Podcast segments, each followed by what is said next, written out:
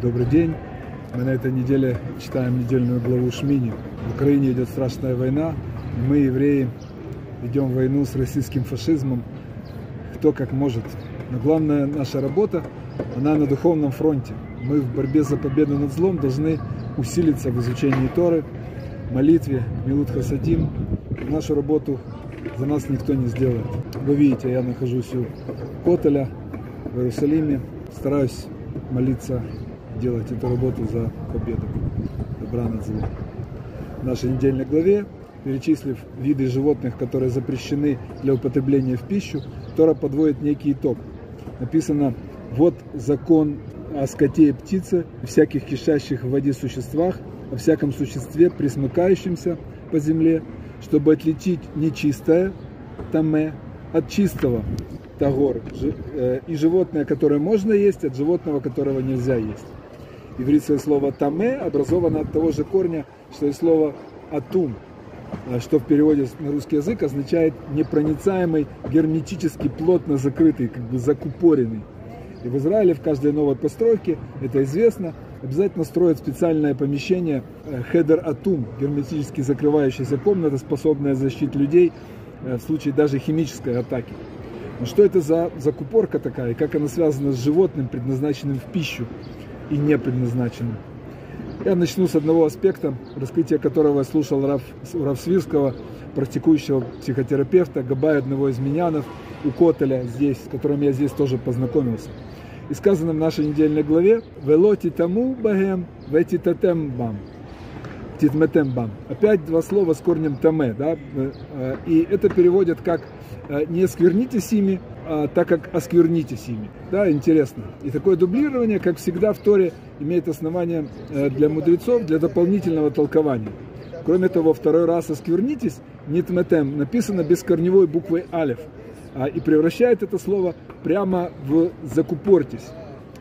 И получается, вся фраза звучит «не осквернитесь ими, так как закупоритесь ими». То есть повелевает, повелевает нам Бог в Торе «ешьте только то, что чистое, это гор, не таме, не оскверненное, не закупоренное». И понятно, что Тора, естественно, имеет в виду какой-то духовный аспект этого понятия. Объясняет Каббала, что одна из причин, почему мы едим кошерное, это дать нам доступ к более высоким духовным энергиям. энергиям. Как это, спросите вы? В Кабале есть два духовных понятия. Это ор, свет, и в нашем разговоре это понятие будет, если говорить о духовной энергии. И кли, сосуд или некая а, характеристика, отражающая способность или принимать, или реализовывать имеющуюся энергию.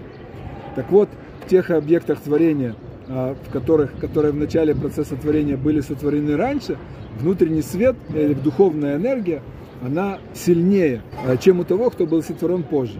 А кли, сосуд, намного слабее. Сейчас будет понятнее на примере. А, первым была сотворена неживая природа, земля, камни, и затем растительный мир, травка, растения, затем животные, живые существа, и в конце человек. Так вот, в камне, как в наиболее раннем творении, Э, скрыта огромная энергия. Ее наличие мы явно видим в таких камнях, как Уран. А в других камнях ученые не научились еще пока извлекать. Но камни в большинстве своем, они такие невзрачные, серенькие. И это есть то, что говорит Каббала, простой и слабый кли, сосуд камня, который не может проявить и реализовать скрытую в нем высокую духовную энергию. Ор, свет. Следующий по очередности Э, творение растительный мир. Растения выглядят уже привлекательнее, чаще всего имеет запах, вкус. Да, то есть растительный мир имеет сосуды, способные на более высоком уровне, чем камень, реализовать свой свет, свою энергию. Но самой энергии у них меньше, и поэтому растения берут свою энергию из земли. А, так устроил Всевышний, что отдавая свою энергию более высокому творению, более низкое творение, в данном случае камень, для, да, получает как бы раскрытие своей энергии на более высоком уровне. И также происходит на следующей ступеньке между животным и растением, и верхний уровень мы доходим до человека. У него меньше всего духовной энергии, но самый сильный сосуд, то есть способность этой энергии воспользоваться и реализовать. И когда человек, венец творения, ест растение или животное, то с одной стороны он дает возможность этим низшим творениям выполнить свою функцию, предназначению, заложенным Создателем, наполнить его энергией. С другой стороны, человек за счет своих возможностей дает раскрыться более высокой энергии животного. А также за счет этого получает доступ к этим высоким энергиям и способен их использовать на свои и высокие цели.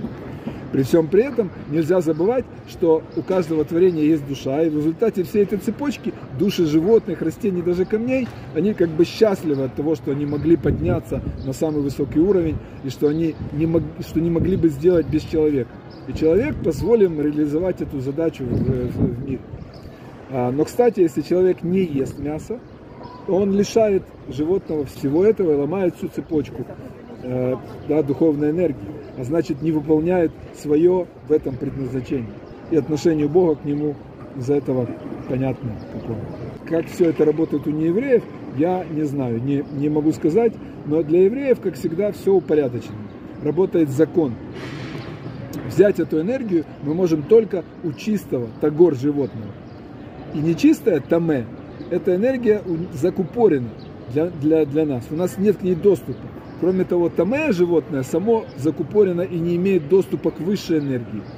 И это, но это не все. Дальше с животным все должно быть произведено по законам Тора, то есть по воле Бога.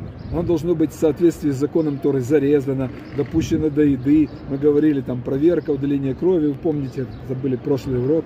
Должно быть приготовлено и, наконец, съедено в соответствии с законами Торы когда говорится специальное благословение, до и после, да, отдельно для разных видов еды. Э, и только когда все это реализуется, тогда душа этого чистого животного поднимается наверх и счастливая получает э, награду. А еврей получает через нее доступ к высшим энергиям духовным и кроме этого награду за то, что полноценно выполнил свою функцию в этой цепочке духовной энергии. Если же что-то из этого евреем не выполняется, то цепочка рушится и это все не работает. То есть душа животного не поднимается, и его энергия не освобождается. И ни животное не выполняет свое предназначение, ни человек со всеми исходящими из этого последствиями. Кроме того, в мире происходит разбалансировка, нарушается э, целостность, и это один из источников негативной энергии и всех разломов и разладов в мире. Кстати, войн, цунами и так далее, землетрясений Кроме разных последствий от нарушения законов Бога, шрута, еды и так далее, еврей еще вызывает на себя реакцию неба за весь этот разлад. И это нужно хорошо для себя понять. Естественно, эта вся схема не реализуется с животными нечистыми, тамэ. И на возражение людей, которые очень любят некошерную еду и говорят тем, кто ее не едят, вы знаете, что вы теряете. Им в ответ можно сказать то же самое, с учетом всего сказанного выше. А вы знаете, что вы теряете. И это большой урок для нас, евреев 21 века. Особенно для тех, кто еще не ест не кошерно. Ну и, кстати, не ест мясо тоже. Теперь посмотрим еще глубже чуть-чуть. Да? Как я уже сказал, что понятие таме означает, что объект, пребывающий в таком состоянии, закрыт от получения духовных, духовной энергии, исходящей от Творца. Это объясняет Рамхаль в своей книге Даре Хашем подробно. Всевышний, когда Всевышний создавал мир, он в нижнем мире создал баланс при котором поступление божественного света здесь максимально ограничено, даже скрыто. Ведь в противном случае мир переполнился бы его энергией и, мог бы существовать, и не мог бы существовать автономно. Взорвался как бы, да, от переполнения энергии. Но с другой стороны, мир не лишен возможности получать эту божественную энергию, без которой он не сможет выжить, и оставлена потенциальная возможность контакта с ним. И Всевышний э, создал часть творений, способной воспринимать его свет – его духовную энергию, и они относятся к Тагор, и они впитывают излучение духовной энергии, обеспечивая тем самым существование мира. Другая часть, лишенная этой способности, была создана, чтобы функционировать в состоянии духовной темноты. И она обозначается понятием Таме и удерживает Вселенную от постепенного растворения и полного слиятия с источником. Обе части составляют единое целое и взаимодействуют определенным, в определенной комбинации. Такая конструкция не только обеспечивает жизнестойкость Вселенной, но и содержит в себе возможность свободы выбора. Концепция кашрута а, – прекрасная иллюстрация воплощения этих идей в земной жизни, модели устройства мира. энергию для жизнедеятельности мы получаем из, из потребляемой пищи. Если мы едим продукты таме, нечистые, не кошерные, мы выбираем автономность. Если же мы стремимся к соединению с э, энергией Творца, мы должны питаться продуктами состояния того. Кроме того, здесь накладывается вся система обмена энергии, которую я сказал выше, да, э, поднятие и так далее, и так далее. И важно помнить, что Всевышний формирует свое отношение тем, кто является его партнером в поддержании вот этого всего обмена энергии в мироздании. И свободный выбор мы делаем каждый сам. Я желаю нам хорошего окончания дня, брахава от слаха, силы выносливости в эти непростые времена, победы добра над злом, чтобы прекратились мирать люди, и чтобы перестали бомбить наши города, разрушать наши жилые дома. И остаемся и дальше в поисках смысла.